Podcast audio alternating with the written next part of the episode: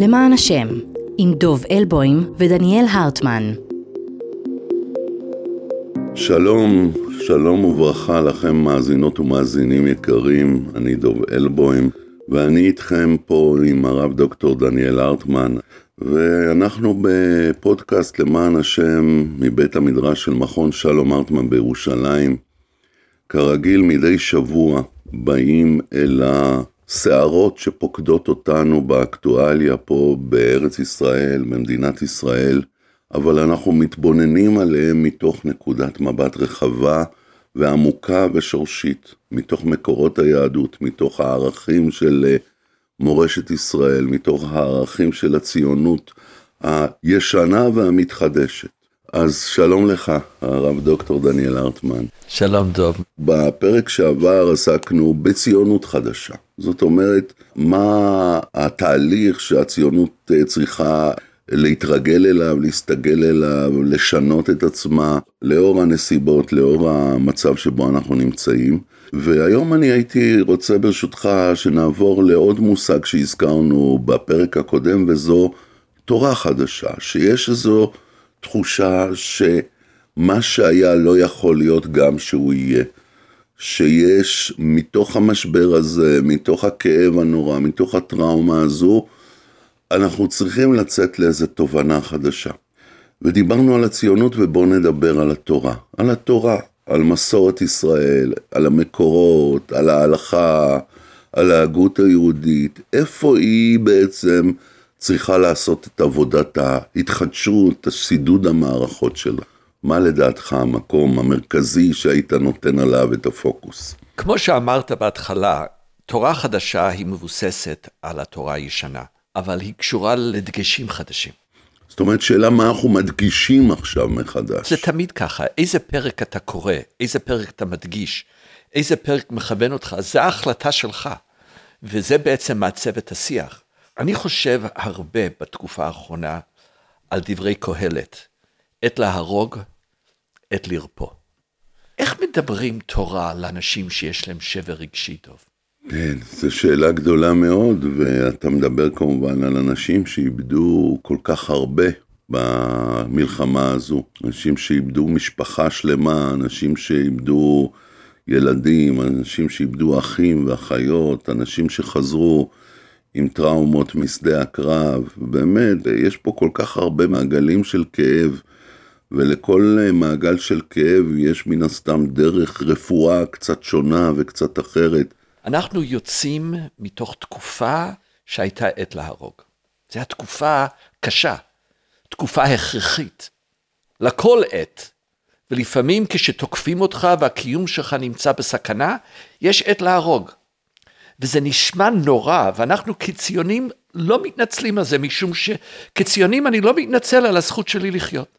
אני לא רוצה להיות הקורבן, אני לא רוצה שתבקר אותי ביד ושם, אני רוצה לחיות, וכשאתה בא לאיים עליי, אנחנו כחברה אבל נכנסנו לעת להרוג, וזה עטף אותנו. Mm-hmm. ומהרבה בחינות זה השפיע באופן עמוק על התודעה שלנו.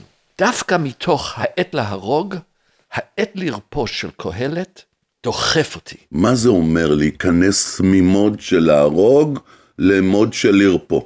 בשבילי, העת לרפוא הוא לחזור בחזרה לעובדה שאתה חי בעולם עם אנשים שנבראו בצלם אלוהים. בעת להרוג, אתה שוכח. או שמותר לך, שופך דם באדם, באדם דמו יישפך, כי בצלם אלוהים עשה את האדם. אני יודע שהזכות שלי להרוג הוא כדי להגן על חיי אדם. אבל, ואני נבראתי בצלם אלוהים, אבל בכל מקרה, אתה בתקופה של עת להרוג, אתה שוכח. אתה שוכח. ויש כל מיני פוליטיקאים שמנצלים את העת להרוג. והם רוצים שזה בעצם הציונות. התורה החדשה שאני רוצה להתחבר אליו, ואני יודע, אני מתחיל לדבר על זה, ואנשים מסתכלים עליי כאילו שאני איזה עוף מוזר או איזה חייזר. דווקא עכשיו אני מרגיש צורך להתחיל לחזור לערכיות של כל אדם נברא בצלם אלוהים. אבל מה זה אומר? ומה זה, זה אומר הוא, זה אנחנו צריכים הלכה של מה החובות שלי כלפי בני אדם. מה החובות שלי אם זה עזתים שהם לא חמאסניקים, או מישהו שהוא לא לוחם. או, או מחבל, אם זה פליטים, אם זה ה, הישראלים הערבים הפלסטינים, אם זה הפלסטינים שגרים ביהודה ושומרון. אני מרגיש שעת להרוג עטף את כל הישות שלי. הוא עיוור אותי. לא היו הלכות אחרות. ההלכה היחידה הייתה איך אנחנו מגנים על המדינה, איך אנחנו מתמודדים עם הסכנה, איך אנחנו שומרים על החיילים שלנו. היה עת להרוג והיה אסור לדבר על כלום, ואתה מסתכל בחדשות, הרבה פעמים הרגשתי שאני בפראבדה, mm. אין שום דבר אחר, הכל עכשיו עטוף בעת להרוג. אני עכשיו רוצה לחשוב, קהלת אומר לנו, יש עת להרוג ויש עת לרפוא. ואני חושב שעכשיו שאנחנו נכנסים לשלב השלישי, שלב ג', שלך תדע, זה יכול להיות, שלב ג' יכול להיות בעצם הדור הבא של הציונות. אני מרגיש צמאון לחזור לתודעה שלי שאני צריך גם לרפא בני אדם, שיש זכויות לאנשים, שאני כבן אדם, שאני כיהודי, מתהלך בעולם ולא מתעלם מרוע. שאני כיהודי מענדלייך שנא לחברך לא תעביד, שאני כיהודי ואהבת את הגר כגר היית, שאני כיהודי שואף צדק, אנחנו צריכים תיקון דוב. אני מסכים, אבל אני רוצה לשאול אותך קצת את הדברים האלה ככה ולחדד אותם עוד יותר. זה אומר למשל, שאם אנחנו מדברים על ההלכה היהודית, ואזורים שלמים בתרבות ישראל התלמודית ולאחריה, שהם בעצם רואים בשנאת הגוי, באפליית הגוי, בהתרת הפגיעה בגוי, משהו לגמרי בסדר מבחינה הלכתית. כל ההלכות והתפיסות האלה שיש במסורת, שהגויים הם אפילו לא בחזקת בני אדם, אין להם ערך כמו אדם מישראל וכדומה, צריך לבטל אותם. שצריך לבטל גושים שלמים מהמסורת וההלכה. לחלוטין, ומה שקורה הוא, אחרי עת להרוג, אתה מרגיש את הסכנה של התורות האלו באופן אקוטי, משום שאתה יכול להתרגל לעת להרוג. אתה יכול להתרגל לחשוב שרק אני, רק החיים שלי שווים, רק החיים שלי הם בעלי ערך. תשמעו, אנחנו תמיד מדברים על כך שיש לנו מלחמת תרבות, ואנחנו צריכים להילחם כנגד תפיסות יהודיות שונות. היום, אחרי 107-8 ימי מלחמה, שאני אני רואה אותם כאקט מוסרי של הגנה עצמית, אבל אני מרגיש צמאון לחזור למורכבות של השיח, ואני מרגיש שהחברה שלנו יותר רחוקה היום ממי שהייתה בעבר. אנחנו צריכים הלכות חדשות של חברה משותפת. אנחנו צריכים הלכות חדשות של מה קורה כשאנחנו יוצאים למלחמה ואיך מתייחסים לתוצאות המלחמה. זה לא יכול להיות שאנחנו אומרים שתוצאות, אה, זה על ערב הסעודית ואמריקה, מה אני צריך, זה לא האחריות שלי. לא יכול להיות. אז אני... אתה אומר אבל... עת לרפוא, ועת להשקיע ברפואה, לא, לא רק לדבר על זה. ו- אבל ומתחילים, דרך אגב, בלדבר. מתחילים בלדבר, הרי לא מדברים. אנחנו רק מדברים מעת להרוג. בוא אני אקח חושב... אותך, אני אקח אותך מעשית. מעשית. נגיד, האם היית אומר, הממשלה החדשה שתקום בישראל, בעזרת השם תהיה ממשלת אה, מרכז רחבה, ציונית, אבל אה, פלורליסטית, והממשלה הזו תבוא ותשאל אותך מה, מה לעשות. אתה למשל תמליץ לקחת עשרה אחוז מכספי משלמי המיסים של מדינת ישראל ולהשקיע אותו בריפוי עזה? שאלה. מה שהייתי מציע, אופרטיבית, שעכשיו, בעת לרפוא, אנחנו צריכים להשקיע פי עשר בחברה משותפת בין יהודים לפלסטינים אזרחים של מדינת ישראל. פי עשר לערבים mm. ישראלים. לא לקצץ, פי עשר. אחרי המלחמה, אנחנו צריכים פי עשר. עכשיו, אני גם חושב שאנחנו צריכים להתחיל להשקיע ולשאול איך אנחנו דואגים לפליטים שהם תוצאה של המלחמה שלנו. לא יודע אם זה עשרה אחוז, אבל אנחנו צריכים להיות חלק מזה. וכל העזרה ההומניטרית לא יכולה להיות משהו שאנחנו עושים כדי שיאהבו אותנו. ואז אתה יודע, אתה אומר שיאהבו, אה, הם אנטישמים לא יאהבו אותנו ממילא, אז אני יכול להישאר בעת להרוג. זאת אומרת שמדינת ישראל תהיה אקטיבית בפועל, ברצון, בכוונה, במשאבים, אנחנו הולכים לעזור לשקם, אנחנו עוזרים לרפא. אם אנחנו רוצים שהשיקום יהיה שיקום שיביא גם לשלום, אם אנחנו רוצים לחיות לקחת אחריות על זה. אם אתה רוצה לי, כל הזמן, כל ההיסטוריה שלך לחיות על החרב, אז אתה תישאר בעת להרוג. עת לרפוא אומר שיש שם בני אדם, תתחיל לשוחח. בוא אפילו, אתה יודע, נתחיל לדבר על זה. אני לא יודע, האם זה בתי חולים שאנחנו צריכים להתחיל? האם זה עבודה? מה אנחנו צריכים לעשות? ומהרבה בחינות האתגר, וזה הדבר האחרון שאני רוצה להגיד על זה, זה לא או-או.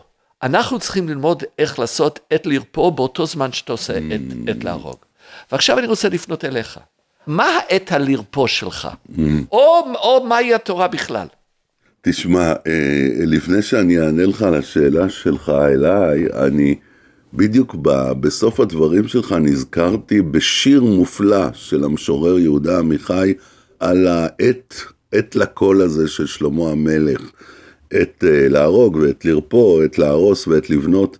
אני לא יודע לצטט בדיוק את השורה שלו עכשיו, אבל הוא אומר, המחלוקת היחידה שלי עם אה, קהלת, זה שאני לא חושב שזה עת ואחריה באה עת אחרת, אלא ששניהם ביחד, כמו שאתה אומר, נפלא.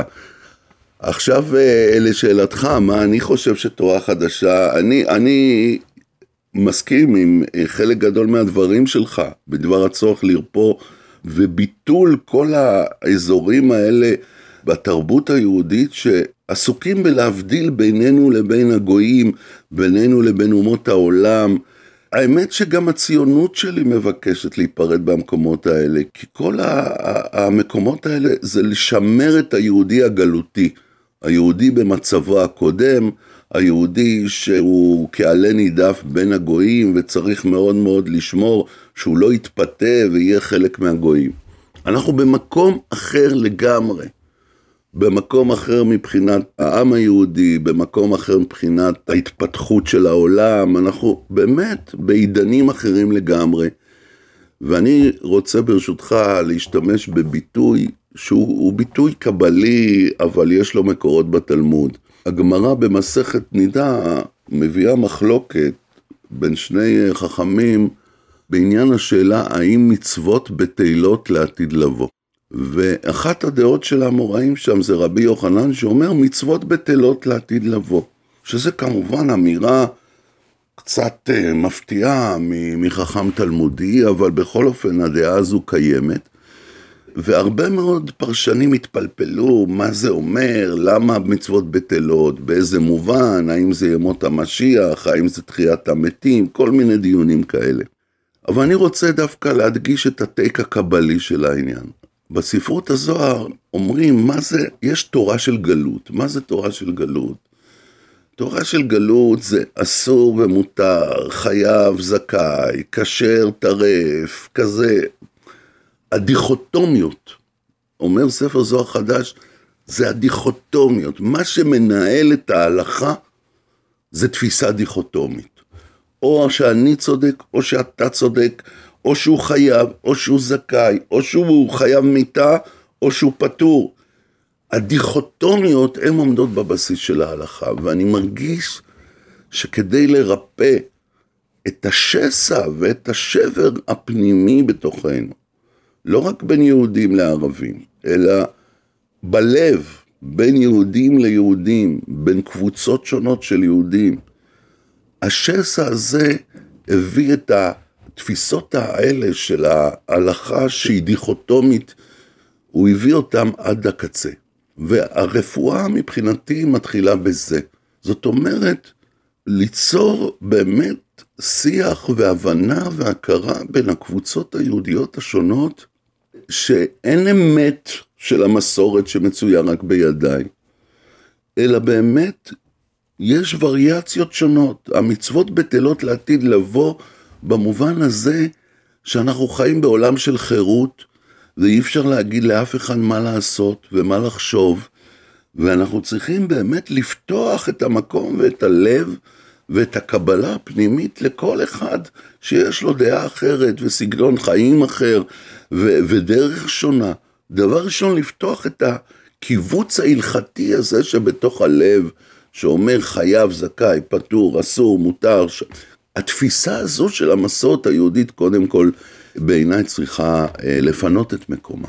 אז זה מאוד מעניין, כשדיברת, התחלת לדבר על תורה ובסוף אמרת, אני חושב, הביטוי שהוא, אני חושב שהוא מרכזי למש, לנקודה שלך, והוא הביטוי הלכה. Mm. עכשיו, הלכה לבד הוא בסדר. הבעיה הוא ה' הידיעה שקודם לו. ההלכה. הלכה בסדר, ה' הידיעה הזאת. תורה בלי התורה, האמת, ההלכה.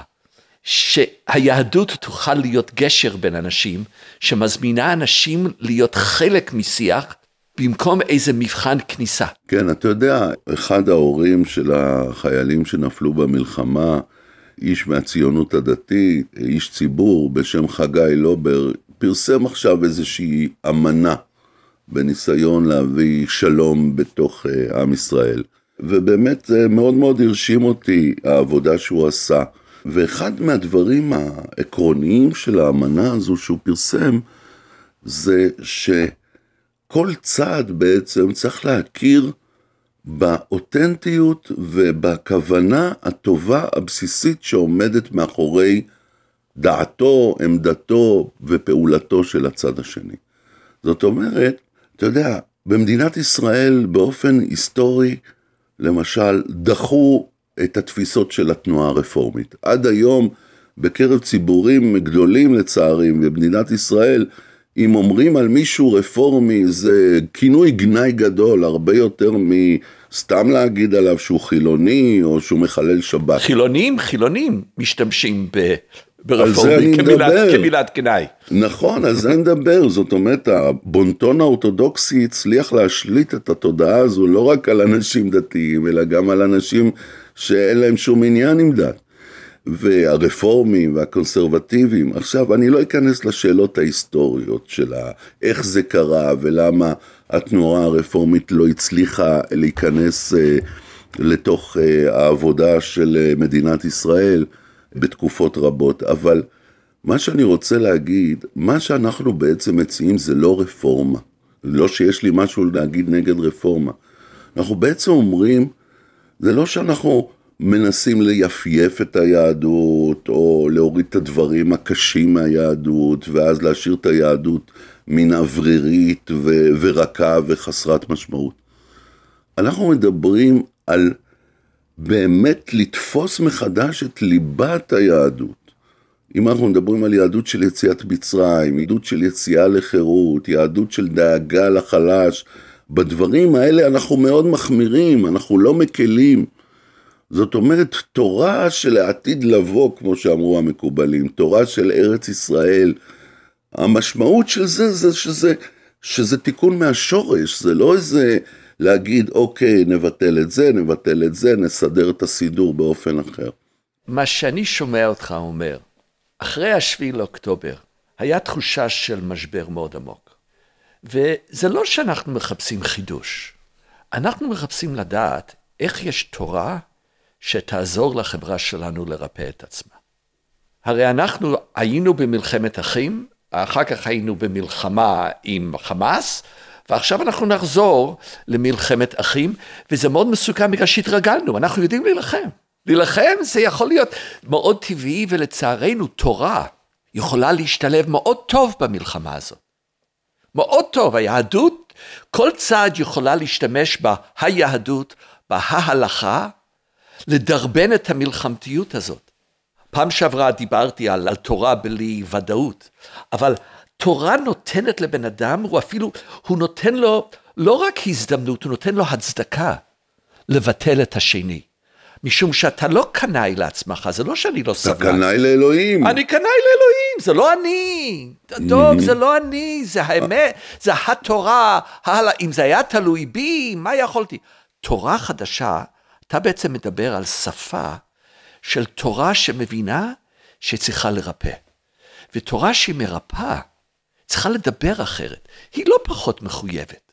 אני דוב חי חיים אורתודוקסיים. אני לרוב שומר הלכה, פלוס מינוס. השאלה היא לא מה החובה האישית שלך. השאלה היא לא מה תורה מחייבת אותך. השאלה היא מה אתה חושב התורה מאפשרת לך לחייב מישהו אחר. זו השאלה. ושיח כזה של תורה שאתה מדבר עליו, אני רוצה לרפא את העם. אנחנו רוצים שיח אחר.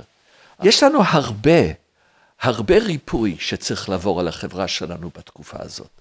יש הרבה שבר חברתי, יש גם הרבה שבר רגשי.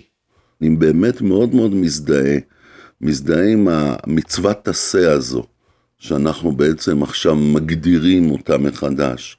רפו תרפא, זאת אומרת רפו ירפא. אנחנו צריכים בעצם לעשות סוויץ' ולהבין שאנחנו לוקחים את כל התורה, ומה שאנחנו לוקחים ומדגישים ממנה, זה איפה זה עוסק בריפוי, איפה זה עוסק בנתינה, איפה זה עוסק בשיקום, ולא רק שלנו, שלנו בתוך עצמנו, אבל גם שלנו במגע שלנו עם הסביבה, כמה שאנחנו יכולים. אני לא משלה את עצמי שאנחנו נהפוך את, העזתים אה, תוך אה, שלוש שנים לחובבי ציון גדולים. אין לי חלומות כאלה. הריפוי הוא מלאכה קשה. מי שעסק בריפוי, מי שעוסק בשיקום יודע שזו מלאכה שדורשת המון סבלנות, המון התמדה ולוקחת הרבה זמן. הריפוי ייקח הרבה זמן. טוב, אתה שאלת אותי, כשאני מקשיב לך, אבל לפני כן כששאלת, אז מה אנחנו עושים תקציבית גם? Mm. כשאתה התחלת לדבר על כל השברים ועל הצורך לרפא, אני נזכרתי, חמותי נמצאת עכשיו בבית חולים. רפואה שלמה. והיא במצב לא טוב, והיינו במחלקה פנימית בבית חולים כאן. אני הרגשתי שאני במאה ה-17, דוב. מבחינת התנאים. כן. ואז אתה יודע, כשאתה מדבר על עת לרפוא, ומה זה להבין שאנחנו צריכים או לחיות ביחד, אבל אי אפשר להיות אך ורק בעת להרוג. עת להרוג, עכשיו אנחנו נעביר 220 מיליארד שקלים לתקציב הביטחון וצריך, ואנחנו צריכים חימושים, ואנחנו צריכים לדעת שאנחנו צריכים לפתח פה יכולות יצירת תחמושת שלא נהיה תלויים באחרים, ויש כל כך הרבה דברים שאנחנו צריכים לבנות, ואנחנו צריכים לבנות את עוטף עזה, וצריכים לבנות את הצפון. אתה יודע, כשאתה בעת להרוג, אתה חושב ששום דבר אחר לא חשוב. ואתה מאבד את עצמך, ואני מסתכל על התקציב, אנחנו צריכים שלוש, ארבע בתי חולים, אתה צריך להתחיל לבנות אותם עכשיו. את יודעת, בעת להרוג, אתה שוכח את החיים שלך. אתה שוכח את הצלם האנוש שלך, אתה שוכח שכל אדם נברא בצלם אלוהים, ואתה גם שוכח שמהות החיים זה לא המלחמה. המלחמה הוא כדי שיהיה עת לרפוא, ואולי זה המשמעות, אמרת עמיחי, שאתה עושה את שניהם ביחד. אתה שוכח שהם תלויים הבה הטליה. אנחנו, אנחנו יכולים עכשיו להיכנס לחמש שנות, לשבע שנות בצורת, שבו אנחנו אוגרים כמו במצרים, אוגרים למען העת להרוג הבא. ואנחנו צריכים עת לרפוא.